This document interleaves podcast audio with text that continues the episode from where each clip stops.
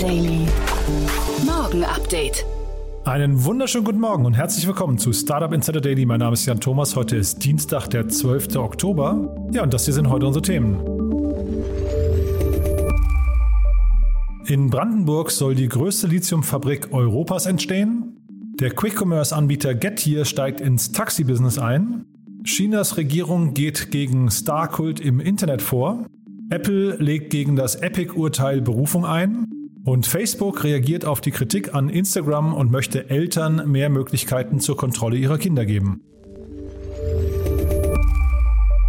Heute bei uns zu Gast im Rahmen der Reihe Investments und Exits ist Martin Janicki von Calvary Ventures. Ja, und wir haben ein ziemlich cooles Thema besprochen. Wir haben über den ganzen Coaching-Markt gesprochen. Ihr wisst ja, wir hatten neulich Coach Hub hier zu Gast, den Jannis Niebelschütz, und haben über die Übernahme des französischen Mitbewerbers Move One gesprochen. CoachUp ist ziemlich am Durchstarten. Wir verlinken auch nochmal das Interview mit Jannis in den Show Notes. Ist ein wirklich cooles Unternehmen, muss man sagen. Hat mich ziemlich begeistert damals. Aber jetzt hat der internationale Mitbewerber aus den USA BetterUp weitere 300 Millionen Dollar aufgenommen und hat quasi eine Art Frontalangriff auf CoachUp angekündigt. Und das wird ziemlich spannend und genau das habe ich mit Martin besprochen. Ist ein super interessantes Gespräch, kommt auch sofort nach den Nachrichten mit Frank Philipp. Jetzt nochmal kurz der Hinweis auf die anderen beiden Folgen. Wir haben wieder zwei tolle Gäste. Zum einen um 13 Uhr geht es weiter mit Marc Grevenick. Er ist der Co-Founder von Emlen. Ein äh, spannendes Unternehmen, das aus Saarbrücken nach Berlin gezogen ist und sich dem B2B-Sales verschrieben hat. Das Unternehmen möchte eine Art Netflix-Feeling im B2B-Sales etablieren. Sowas habe ich noch nicht gehört, muss ich sagen, und finde das wirklich ganz interessant, was da passiert. Das Unternehmen hat gerade 4,2 Millionen Dollar eingesammelt im Rahmen seiner Seed-Runde. Ist also ein sehr, sehr spannendes Thema, sollte vor allem jeder anhören, der in irgendeiner Form im B2B-Sales-Bereich tätig ist. Das dann, wie gesagt, um 13 Uhr. Um 16 Uhr geht es dann weiter. Da dreht sich bei uns alles um das Thema Roboter. Bei uns ist Patrick Heimburger. Er ist der Geschäftsführer und CFO von Fruitcore Robotics, ein Unternehmen aus Konstanz, das einen Roboter rausbringt, der sich Horst nennt. Horst ist aber jetzt nicht ein einfallsloser Name, sondern steht für Highly Optimized Robotic Systems Technology. Und das Unternehmen hat gerade 17 Millionen Euro im Rahmen seiner Series A eingesammelt, unter anderem von UVC Partners, also Unternehmertum Ventures, B2V, also Brains to Ventures und CNB Capital. Das dann, wie gesagt, um 16 Uhr hier auf dem Kanal. Genug der Vorrede, wir gehen rein in die Nachrichten mit Frank Philipp und danach dann Martin Janicki von Cavalry Ventures. Vorher nur noch mal kurz wie immer die Verbraucherhinweise.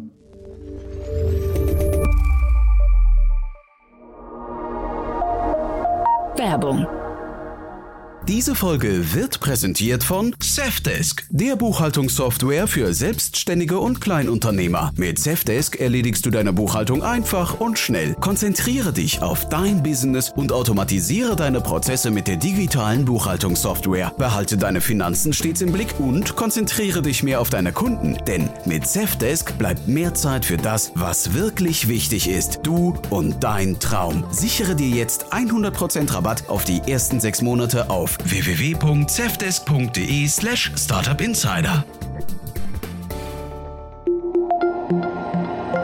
Das war die Werbung. Und jetzt geht es weiter mit Startup Insider Daily.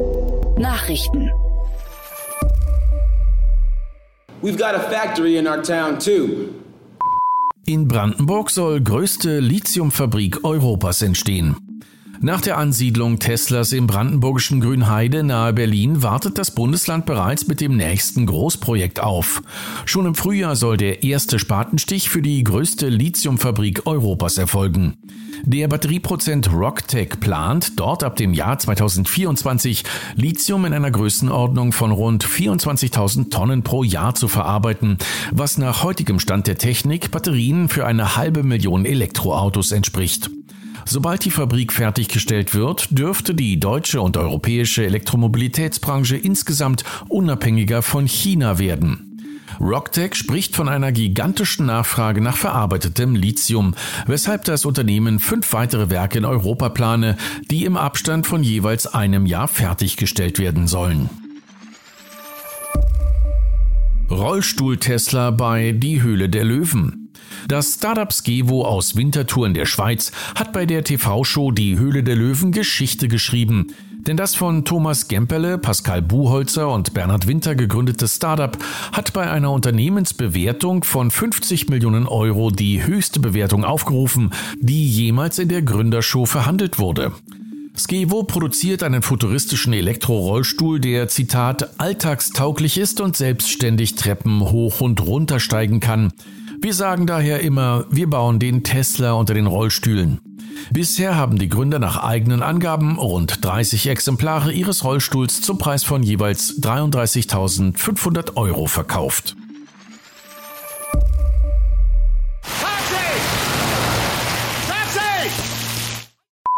Neuer Taxiservice von Gettier. Der Lieferdienst Gettier möchte nicht nur Lebensmittel liefern, sondern auch Personen von A nach B befördern. Das Geschäftsmodell des Schnelllieferdienstes wird somit um einen zusätzlichen Service erweitert. Nasim Salur, der Chef von Getir, teilte auf Twitter mit, dass die Kunden jetzt neben Lebensmitteln auch Taxis bestellen können. Mit dem Pilotprojekt startet das Unternehmen zunächst in der Millionenmetropole Istanbul und der türkischen Stadt Ankara. Getir Be Taxi heißt der neue Service, was übersetzt so viel bedeutet wie Bring mal ein Taxi. Getir befindet sich mit seinem Lieferservice auf Expansionskurs in vielen europäischen Ländern. Neben London und Amsterdam startete das Startup aus der Türkei im Mai auch in Berlin. Komplize des Wolf of Sofia in München angeklagt. Der mutmaßliche Komplize des sogenannten Wolf of Sofia steht wegen Online-Anlagebetrugs in Millionenhöhe in München vor Gericht. Er wurde wegen gewerbs- und bandenmäßigen Betrugs in mehr als 300 Fällen angeklagt und soll einen Schaden von schätzungsweise 8,7 Millionen Euro verursacht haben.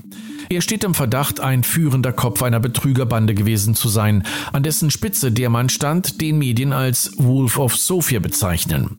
Nach Ausführungen der Zentralstelle Cybercrime Bayern soll die Bande potenziellen Kunden mit Hilfe von Websites mit Namen wie Safe Markets, Option Stars Global, CryptoPoint und Xtrader FX geködert und dann die Einzahlungen unterschlagen haben.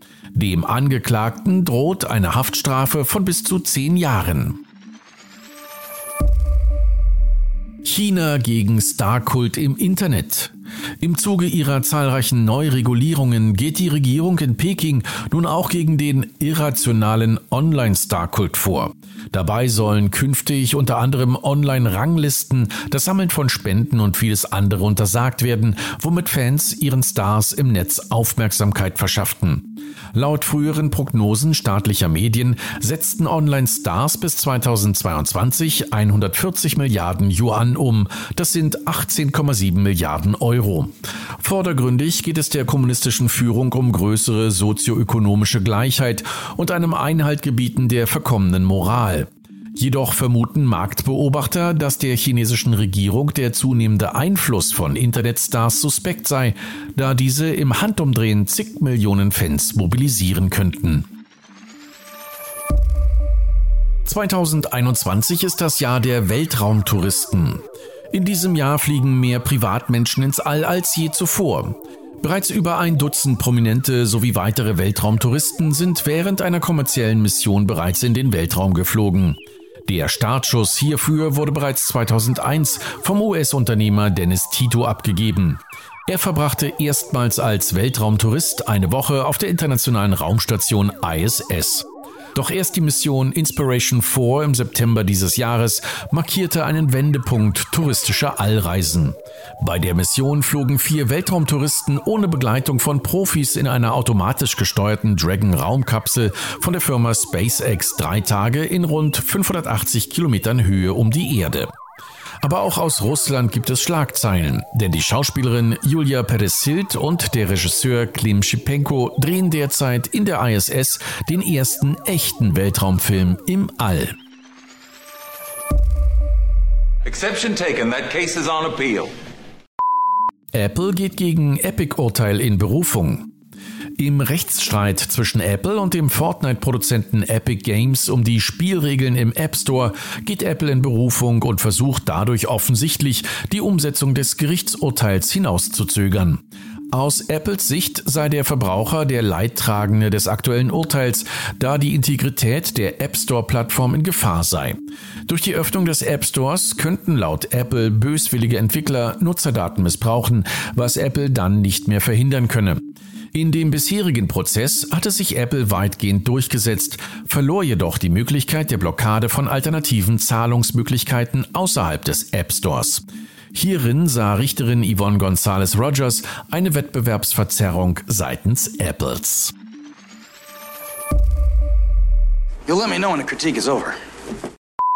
Facebook reagiert auf Instagram-Kritik. Der derzeit in der Kritik stehende Facebook-Konzern reagiert augenscheinlich auf die Ausführungen und Veröffentlichungen der Facebook-Whistleblowerin Frances Haugen und führt drei Maßnahmen ein, um Kinder und Jugendliche von schädlichen Inhalten fernzuhalten. Zum einen möchte man Eltern die Möglichkeit geben, mehr Kontrolle über die Instagram-Aktivitäten ihrer Kinder zu übernehmen. Zum Zweiten plant die Plattform Hinweise, falls Kinder und Jugendliche zu viele schädliche Inhalte ansehen. Und drittens sollen Teenager aktiv aufgefordert werden, gelegentliche Pausen von Instagram zu machen. Use Facebook, Twitter, Snapchat, Instagram and a thousand other ways to spew your bile across people you never met. Generation Z wenig begeistert von Facebook und Twitter. Einmal pro Halbjahr befragt die Investmentbank Piper Sandler Teenager aus den USA zu ihren allgemeinen Vorlieben. Dabei geht es um Marken, Social-Media-Plattformen, Schauspielerinnen und Schauspieler oder Kaufgewohnheiten. Wenig erstaunlich ist dabei, dass Twitter und Facebook bei der Gen Z vergleichsweise schlecht abschnitten. Beide erhielten nur von jeweils 2% der befragten Teens und jungen Erwachsenen den Lieblings-App-Status. Auf Platz 1 der Lieblings-Apps rangiert hingegen Snapchat, das 35% der Befragten am liebsten nutzen, gefolgt von 30% für TikTok und 22% für Instagram. Für den Piper Sandler Report wurden 10.000 Gen Zler aus 44 US-Staaten interviewt. Nach einer kleinen Werbepause geht es weiter im Programm mit den Kurznachrichten. The Funding Cocktail is back. Das kostenlose Online-Networking-Event für Startups und Investoren. All about Investment. Mit am Start die größten VCs Europas. Sei am 19. Oktober dabei. Tickets unter wyra.de slash tfc21. Startup Insider Daily. Kurznachrichten. Laut der neuen Bitkom-Studie Klimaeffekte der Digitalisierung liegt in der intelligenten Mobilität, also kürzeren Lieferrouten, klugen Ampelschaltungen und weniger Staus, ein gigantischer Hebel für den Klimaschutz. So könnten im Jahr 2030 bei einem beschleunigten Einsatz digitaler Technologien allein in Deutschland bis zu 25 Millionen Tonnen CO2 eingespart werden. Der Forderungsfinanzierungsanbieter Billy aus Berlin hat eine Partnerschaft mit Klarna bekannt gegeben. Online-Händler, die Kunden des schwedischen Zahlungsdienstleisters Klarna sind, können ihre Geschäftskunden dadurch die Option anbieten, Rechnungen später zu begleichen. Klarna gilt als wertvollstes nicht börsennotiertes Startup Europas und wurde zuletzt mit rund 40 Milliarden Euro bewertet. Instagram hat angekündigt, IGTV und Feed-Videos in dem Format Instagram Video zusammenzufassen. Dieses kann ab sofort über den neuen Videotab im persönlichen Profil angesteuert werden. Außerdem hat Instagram die Länge der Videovorschau im Feed auf 60 Sekunden erhöht, während monetisierbare Videos ab sofort eine 15-sekündige Vorschaulänge erhalten. Der US-Amerikaner Hudson Hamrick steht vor Gericht, da er Amazon in etwa 300 Fällen betrogen haben soll. Dabei schickte er in 250 Fällen Produkte zurück, wobei er anstatt die teuren gekauften Produkte alte, günstigere Modelle retournierte. Laut Amazon ist so ein Schaden von 290.000 US-Dollar entstanden. Hamrick hat bereits gestanden. Ihm drohen bis zu 20 Jahre Gefängnis. Ein Spiel der beliebten Netflix-Serie Squid Game aus Südkorea wird an einer belgischen Schule von Kindern nachgespielt.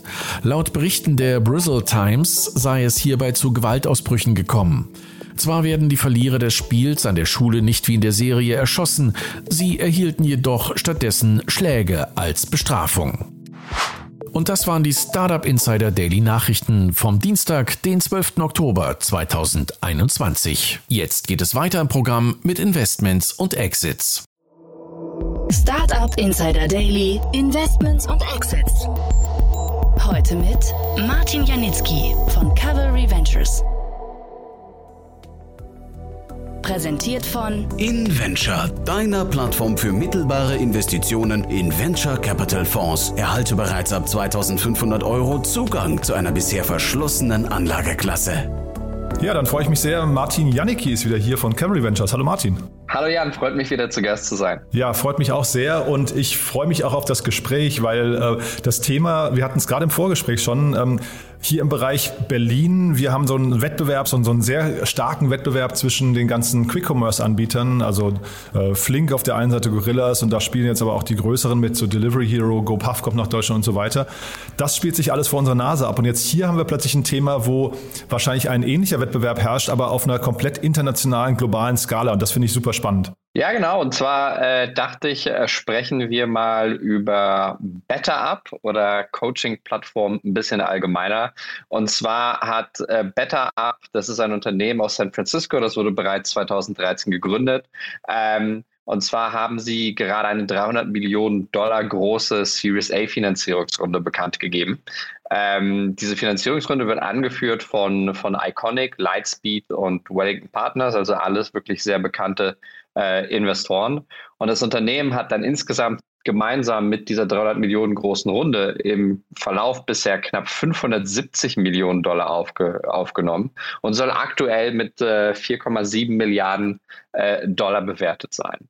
Was macht BetterUp? Ähm, BetterUp bietet B2B, also gegenüber anderen Unternehmen, eine digitale Coaching-Plattform an, die sich in erster Linie dann doch maßgeblich auf Videotelefonie stützt. Also ein typisches Beispiel wäre zum Beispiel Leadership Coaching im Mittelmanagement eines Großkonzerns. Das heißt, der, der, der Gecoachte wird dann regelmäßig alle, alle zwei Wochen oder sonst was, kriegt er einen Slot mit seinem Coach und kann dort unterstützt werden. Es gibt aber auch äh, ja, ein bisschen andere Themen, die dort bearbeitet werden, wie zum Beispiel, wie vereinbart man äh, Eltern sein mit der Karriere oder gesündere Ernährung äh, oder ähnliches. Das ist halt alles, was BetterUp auf der Plattform abbildet. Plus drumherum natürlich auch, auch eine App, die es einem hilft, ein Programm zu verfolgen, sodass es nicht nur sozusagen ein, ein Zoom-Äquivalent ist. Ja. Das Interessante ist nun, dass, das BetterUp eben in dieser Finanzierungsrunde ähm, sehr aggressiv in den europäischen Markt pusht und hier auch insbesondere in den deutschen äh, Markt.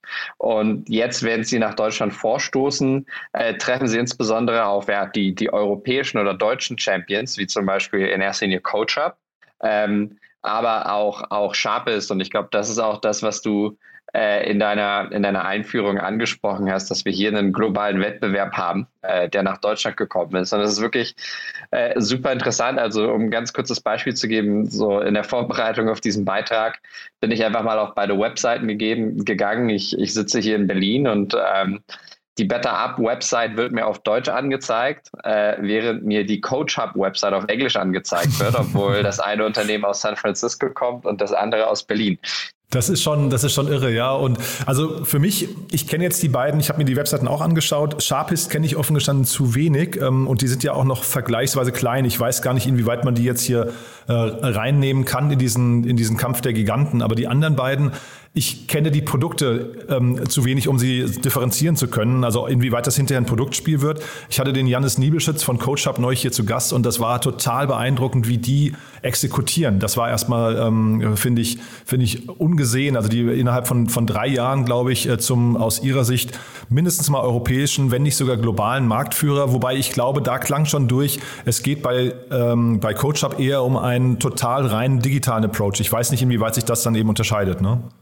Ja, also ähm, wie gesagt, wir haben, wir haben äh, vor geraumer Zeit auch äh, tatsächlich CoachUp und Sharpest anschauen können. Ähm, aus Investorenbrille haben uns tatsächlich dagegen entschlossen. Ja, ob das jetzt die richtige Entscheidung war, äh, ich glaube, wir sind jetzt ein bisschen klüger. Ja, ganz, ganz ist das Verdict noch nicht aus. Trotzdem drücken wir natürlich den Teams die Daumen. Äh, Sharpest und Coach Hub waren relativ nah beieinander, wobei relativ äh, früh auch offensichtlich wurde, dass Coach Hub ein äh, deutlich, deutlich aggressiveres Tempo fährt äh, und deutlich mehr äh, Gas gibt. Also genau, das sind die beiden äh, Nibelschütz-Brüder und ähm, die haben sich auch intern so aufgeteilt. Äh, Jannis ist komplett für den Sales-Bereich zuständig und hat das auch durchdrücken oder durchblicken lassen, dass das hinterher ein Thema ist, was man wirklich über den Sales und den Vertrieb steuern muss. Das muss man richtig in den Markt drücken. Das war zumindest seine, seine Einstellung. Genau, und das war, und das war auch, auch einer der Punkte, wo wir intern früher das Thema diskutiert hatten. Das war damals so früh, dass es noch nicht wirklich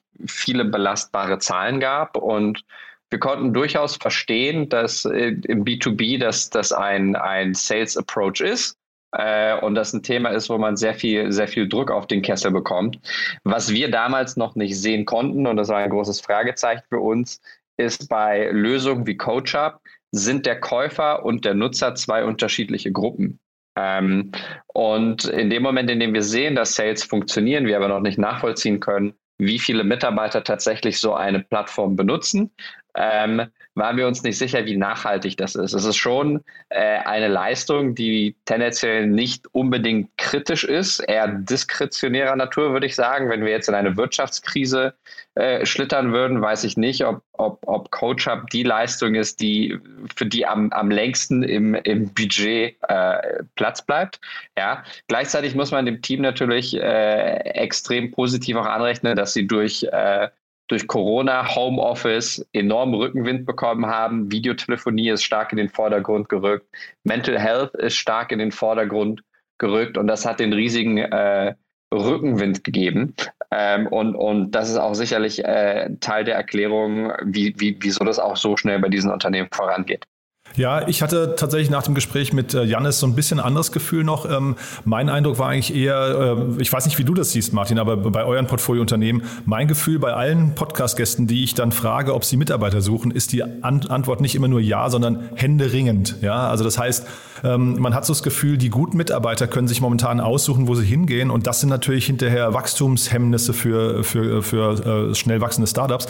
Und ich glaube, da kommen natürlich so mit, mit Coaching vielleicht und der persönlichen Weiterentwicklung so eine ganz neue Perk-Qualität noch dazu, die man auch als Argument im Recruiting oder zur Mitarbeiterbindung nutzen kann, oder? Genau, bin ich, bin ich, bin ich vollkommen bei dir. Ich kann äh, trotzdem im Nachhinein bis jetzt wirklich nicht unter die Haube schauen und sagen, äh, wie viel, wie viel Prozent einer Belegschaft in einem Unternehmen dann tatsächlich dieses, dieses Angebot wahrnehmen, äh, habe ich wirklich keine Ahnung, würde mich auch sehr interessieren. Ja, allein schon, um, um zu sehen, äh, wie, wie, wie, dieser Punkt natürlich für, ja, für uns ausgegangen ist, weil wir uns diese Frage ganz konkret vor zwei, drei Jahren gestellt haben. Und äh, wie schnell kann so ein Unternehmen profitabel werden? Also jetzt ähm, hier nochmal 300 Millionen aufgenommen, heißt ja erstmal, man äh, investiert weiter in Expansion und Wachstum. Äh, wann, wann kommt der Punkt, wo, also kennst du die Geschäftsmodelle ein bisschen im Detail? Wann, wie, viel Mitarbeiter, wie viele Mitarbeiter müssen das nutzen hinterher, damit die ungefähr auf den grünen Zweig kommen? Ja, ich glaube, hier haben wir ein klassisches, klassisches Marktplatzmodell. Äh, das heißt, wenn man einmal ein bisschen äh, vom Gas runtergeht im Sinne von Wachstum, wenn man sieht, dass man gesunde Kohorten hat und Leute wiederkommen, ist das ein, ein Modell, wenn die Infrastruktur erstmal aufgebaut ist, das mit einem Knopfdruck wirklich sehr profitabel sein kann. Ja, da ist zum Beispiel ein, ein Airbnb nicht, nicht deutlich anders. Es, es ist auch eben ein klassischer Marktplatz, wenn nicht sogar der äh, klassische Marktplatz. Ich glaube, hier haben wir natürlich nochmal deutlich mehr Komplexität. Ähm, es geht darum zu sehen, wie viele Coaches sind im Markt, wie bindet man äh, die Coaches an die eigene Plattform, wie stellt man sicher, dass die Qualität der Beratung auch so ist, äh, dass man, dass man ja, glückliche Kunden am Ende hat. Ähm, und in dem Moment, in dem man natürlich eine synchrone Leistung äh, anbietet, ist es nochmal deutlich schwerer als, als, als bei manch anderen Marktplatzmodellen. Ja, weil der Coach und der Trainee müssen genau zum gleichen Zeitpunkt online sein. Und deswegen braucht man eine, ja, doch im Schnitt, würde ich sagen, deutlich höhere Netzwerkdichte, um dort genug reibungslose Liquidität auf dem Marktplatz garantieren zu können. CoachUp hatte ja jetzt gerade den französischen äh, Wettbewerber Move One, hießen die, glaube ich, übernommen.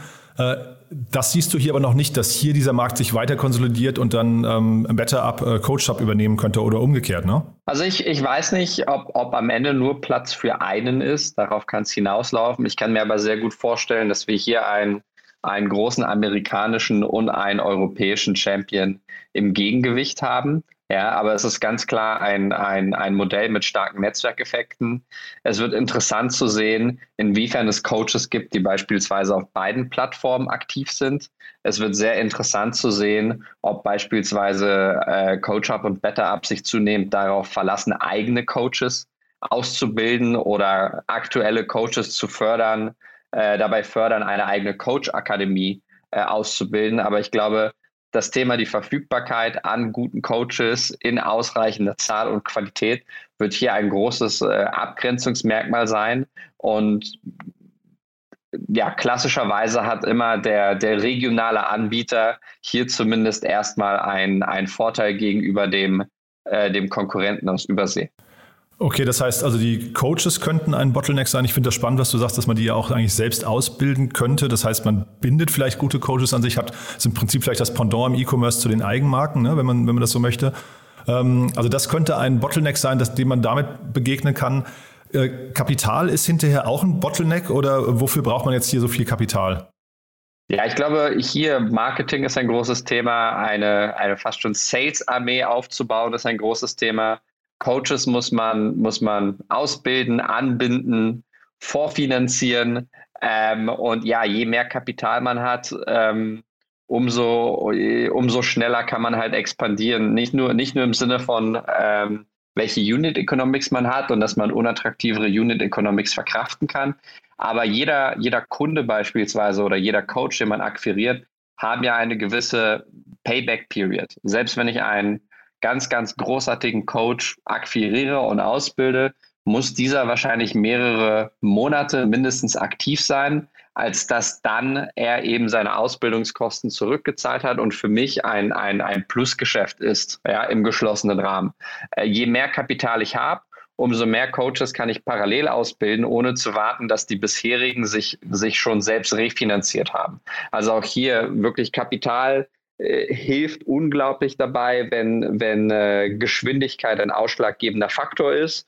Und Geschwindigkeit ist hier definitiv ein ausschlaggebender Faktor, weil wir eben in einem Modell sind, was dann doch relativ starke Netzwerkeffekte zeigt. Und du, dann habe ich noch mal eine letzte Frage, Martin. Ich bin äh, durch die Cap-Tables mal durchgegangen und habe äh, bei BetterUp Salesforce Ventures gesehen. Und da habe ich mich dann gefragt, das, das erscheint mir sehr clever, weil ja Salesforce einfach ähm, einen, einen sehr, sehr guten Zugang hat zu allen großen Unternehmen, die es, die es so gibt. Ähm, Jetzt weiß ich nicht natürlich, wie Salesforce Ventures intern getrennt ist von, der, von dem eigentlichen Unternehmen, aber äh, also worauf ich eigentlich hinaus möchte, ist, wir haben jetzt bei BetterUp 22 Investoren, äh, sehr namhafte hast du auch gerade äh, genannt. Und bei, ähm, bei CoachUp haben wir nur acht und zum Teil halt eben relativ kleine, ich sag mal so äh, Speed Invest und Angel Invest, dann kommt Partec und HV äh, Capital, die sind schon größer. Aber ich will damit eigentlich nur sagen, welche Rolle spielen denn hinterher die Investoren beim, beim vielleicht Erschließen dieser Märkte, wenn es um Geschwindigkeit geht? Ja, ich glaube immer, wenn man sich einen, einen neuen Investor dazu holt mit proprietärem Netzwerk, ist das hilfreich. Äh, kann natürlich auch mal die, die eine oder andere super wichtige Intro dabei sein, dass man einen Lighthouse-Kunden gewinnt. Ansonsten würde ich diesen Punkt, glaube ich, nicht, nicht überbewerten. Ich glaube mittlerweile die ganz großen Funds äh, suchen global nach, nach Investmentmöglichkeiten und suchen nach den besten Unternehmen, nicht unbedingt nach den besten Unternehmen in den USA. Äh, dabei darf man auch nicht vergessen, wir haben bei BetterUp jetzt ein Unternehmen, was acht oder neun Jahre alt ist. Äh, CoachUp ist, ist gerade mal, ja, nicht mal, nicht mal halb so alt. Äh, Entsprechend, wenn man jetzt auch auf einen Handelsblattartikel aus der letzten Woche zurückschaut, sollen die operativen Zahlen der beiden Unternehmen halbwegs vergleichbar sein. Also auf der Execution-Ebene muss dort äh, CoachUp wirklich sehr viel richtig machen. Und zeitgleich sagt trotzdem äh, in diesem Artikel der Gründer von äh, BetterUp der, oder der CEO, ähm, dass er davon überzeugt ist, äh, es gibt am Ende nur einen Gewinner, der diesen Markt beherrscht und er ist völlig davon überzeugt, dass er das sein wird. Ja, ich, ich, ich glaube, für ihn macht es natürlich Sinn, äh, diese, diese These so steil aufzustellen, weil er der Größere ist und, und mit mehr äh, Kapital aktuell gefundet ist. Ich, ob es, ich, ich glaube, es ist richtungsweisend sicherlich nicht verkehrt, diese Aussage zu treffen. Es klingt jedenfalls ziemlich überspitzt. Ich glaube, dazu auch kann man den Rahmen auch noch ganz anders aufspannen und sagen, ist das vielleicht, wird Coaching in Zukunft wirklich ein Thema sein, was in erster Linie B2B abgebildet wird? Oder wird es auch ein B2C-Thema? Ich glaube, insbesondere in Deutschland äh, gibt es ja jetzt die, äh, die DIGA, die digitale Gesundheitsanwendung, ähm, wo die, äh, die gesundlichen, äh, äh, die gesetzlichen Krankenkassen bis zu knapp, ich glaube, 400 Euro im Jahr pro Versicherten eben für digitale Leistung ausgeben. Und hier kann ich auch sagen, haben wir in letzter Zeit sehr viele spannende Ansätze gesehen für Companies aus Deutschland, die eben ja ein, eine Alternative zu CoachUp aufbauen in einem B2C-Modell, um eben auf diese Budgets zuzugreifen. Aha, also du meinst, es könnte sogar noch ein Nebenschauplatz oder vielleicht ein zweiter, ein zweites Standbein eröffnet werden? Definitiv. Also ich, ich glaube, was auf jeden Fall klar ist, ist, dass Coaching äh, ein Thema im, im Aufschwung ist. Ähm, es ist etwas, was, was, was zunehmend glücklicherweise seine Stigmatisierung verliert. Ähm, und ich glaube, es wird, es, es wird ein sehr dynamischer Markt sein über die nächsten Jahre und es wird sich zeigen, dass Coaching nicht gleich Coaching ist. Ähm, es wird sich zeigen, dass manche Leute das unbedingt von ihrem Arbeitgeber trennen wollen. Äh, andere wollen sich so wenig wie möglich drum kümmern und oder dem Arbeitgeber auch signalisieren, dass sie sich um solche Dinge kümmern. Ähm, aber ich glaube, allein mit, mit Funding äh, und, und ja, einer linearen Extrapolierung des bisherigen Expansionskurses von Firmen wie, wie BetterUp und CoachUp hat man, glaube ich, das ganze Thema Coaching als solches nicht abschließend betrachtet. Ich hatte mich bei diesem Zitat hier, bei dieser Aussage, man wird die globale Nummer eins sein, tatsächlich, wenn man jetzt mal auf die operativen Zahlen guckt, eher gefragt, wie kommt er denn darauf, wenn er im Prinzip halb so schnell wächst, nur wie sein äh, momentan deutscher Mitbewerber, dann ist für mich gar nicht ganz klar, selbst wenn er jetzt mehr Geld in der Kriegskasse hat, aber worauf sich dann eben so eine Aussage überhaupt stützt. Ja. Ich glaube auch, ehrlich gesagt, bei diesem speziellen Thema ist es etwas, was sehr stark an regionale Gegebenheiten und Mentalität gekoppelt ist. Ähm, ich glaube, Amerikaner haben insbesondere, wenn man an die Küsten denkt, ein sehr anderes Thema zu, zu men, äh, eine sehr andere Einstellung zum Thema Mental Wellbeing und Coaching im Allgemeinen. Ich glaube, da, da sind wir in Europa noch deutlich konservativer, zumindest vergleichsweise. Ähm, und es wird, glaube ich, spannend zu sehen, inwiefern sich der Better-Up-Ansatz aus den USA Copy-Paste einfach äh, in Europa umsetzen kann und ob das genauso gut funktioniert und oder welche regionale Anpassungen hier, hier notwendig sein werden. Super, Martin. Du dann vielleicht ganz zum Schluss nochmal, du hast ja jetzt gesagt, ihr habt euch das auch angeguckt, wart da zumindest nicht völlig überzeugt, bist es vielleicht auch jetzt noch nicht, das muss man eben mal abwarten, glaube ich, aber es ist ja auf jeden Fall ein sehr spannender Markt. Was sind denn so Themen, die euch überzeugen, also euch als äh, Cavalry Ventures? Ja, genau. Also erst einmal wirklich, wir, wir, wir wünschen dem, dem Coach-Up-Team natürlich alles, alles Beste. Ja, und, und da muss ich mir selber an die Nase fassen, ja, wenn eine Firma über 130 Millionen Euro raised in, in drei Jahren, dann ist das sicherlich äh, ein, ein gutes Pre-Seed-Investment gewesen. äh, das möchte ich an dieser Stelle gar nicht, gar nicht abstreiten, aber wir sind uns natürlich sehr wohl dessen bewusst, dass äh, ja, wir bei weitem nicht, nicht, nicht alles wissen. Aber ja, wonach suchen wir bei Cavalry? Wir sind sehr gerne der erste, gelegentlich auch mal der zweite Investor im, im Cap-Table äh, von, von wirklich super, super interessanten Softwareunternehmen. Äh, darüber hinaus würde ich den Begriff Softwareunternehmen gar nicht weiter eingrenzen. Wir gucken uns sehr gerne SaaS an, wir gucken uns B2B an, wir gucken uns B2C an. Äh, was uns wichtig ist, ist ein außergewöhnlich starkes Team, äh, was in einem Markt ja ein Unique Insight gefunden hat und, und auf dieser Prämisse eine tolle Company aufbauen möchte. Ähm, und da versuchen wir mit aller Kraft zu, zu, zu unterstützen. Also wir sind ein noch verhältnismäßig junger Fonds. Äh, ein paar unserer älteren und bekannteren Investments sind unter anderem äh, Foto, äh, MacMakler, Brighter oder auch ein Planradar. Ja, ich finde das äh, total cool, dass du da auch so offen drüber sprichst. Ich glaube tatsächlich, man könnte aus diesen ganzen Themen, äh, wenn, wenn, Investoren darüber öf äh, öffentlich sprechen würden, sogar so eine schöne Anti-Portfolio-Reihe ähm, mal machen. Denn äh, das ist ja, ist ja toll, wenn man sagen kann, man hat sich geirrt äh, oder möglicherweise zumindest bewusst gegen etwas entschieden. Und die Gründe dafür sind ja auch hochinteressant, muss ich sagen. Ja, ich glaube, an, an dieser Stelle äh, etwas zum Thema Anti-Portfolio, was ich, was ich jedem äh, Hörer gerne ans, ans Herz legen kann, ist äh, Bessemir Venture Partners hat eine Anti-Portfolio-Seite äh, bei sich online. Äh, das kann man sehr, sehr, sehr schön in die Suchmaschine eintippen. Und dort hat man tatsächlich äh, ja, Unternehmen, die sie über die letzten 40 Jahre nicht gemacht haben und auch die Begründung. Und da sind denen Dinge durch die Lappen gegangen, wie, wie ein Tesla oder ein Google beispielsweise. Also sehr viele sehr bekannte Unternehmen äh, und sicherlich mal die fünf Minuten Recherche wert. Ja, und da, ich meine, das kann man dann wahrscheinlich guten Gewissens machen, wenn man das Selbstvertrauen hat, weil man andere gute Investments, ne, du hast jetzt gerade bei euch äh, Forto oder McMakler genannt, sowas braucht man wahrscheinlich so ein bisschen, um auch zu zeigen, wir, wir, wir verstehen es trotzdem. Ne? Natürlich, ich, ich, ich glaube, VCs sind oft sehr gut da drin, sich selber zu verkaufen. Äh, aber insbesondere im Early-Stage-Bereich, selbst wenn man die größte Koryphäe ist, liegt man die meiste Zeit doch falsch. Und äh, wenn das einem nicht äh, ja, eine gewisse, gewisse Demut eintreibt, äh, dann weiß ich auch nicht. Super, Martin. Du, vielen, vielen Dank. Also auch für die offene Worte jetzt am Ende. Finde ich, äh, finde ich wirklich großartig. Und es war ein tolles Gespräch, muss ich sagen. Ein sehr, sehr spannender Markt. Und ich bin mal wirklich sehr gespannt. Ich drücke natürlich jetzt hier auch Coach auf die Daumen, weil das irgendwie äh, cool ist, dieses Gefühl, da könnte ein globaler, weiß nicht, Marktführer entstehen in einem Segment äh, und vor allem auch in einer Geschwindigkeit, die ich so noch nicht gesehen habe. Genau, wir freuen uns immer, wenn wir, wenn wir aus Deutschland globale Champions aufbauen. Und ich als Berliner freue mich natürlich umso mehr, wenn das von meiner Haustür passiert. Super, Martin. Du dann vielen, vielen Dank und ja, bis zum nächsten Mal, ja? Dankeschön. Bis dann, Jan. Das Segment Investments und Exits wurde präsentiert von InVenture, deiner Plattform für mittelbare Investitionen in Venture Capital Fonds. Erhalte bereits ab 2500 Euro Zugang zu einer bisher verschlossenen Anlageklasse. Startup Insider Daily, der tägliche Nachrichtenpodcast der deutschen Startup-Szene. So, das war's für heute Vormittag. Ich hoffe, es hat euch wieder Spaß gemacht. Wenn dem so sein sollte, vielen Dank schon mal, wenn ihr uns weiterempfehlt. Ihr wisst ja, LinkedIn, Instagram oder eben Apple Podcast oder Apple iTunes. Das sind Kanäle, wo ihr uns wirklich einen Gefallen tun könnt. Denkt doch mal drüber nach, wer vielleicht diese Folgen hier hören sollte, wer sich vielleicht auch für Startups begeistert.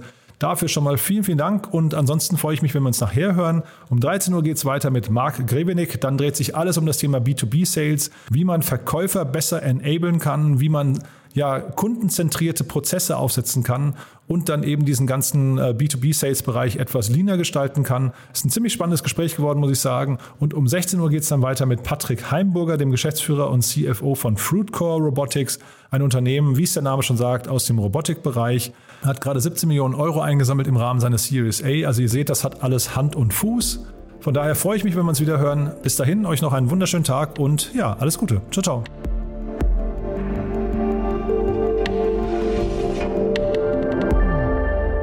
Diese Folge wurde präsentiert von Safdesk, dein Partner für smarte und digitale Buchhaltung. Sichere dir jetzt 100% Rabatt auf die ersten sechs Monate auf www.safdesk.de slash startupinsider.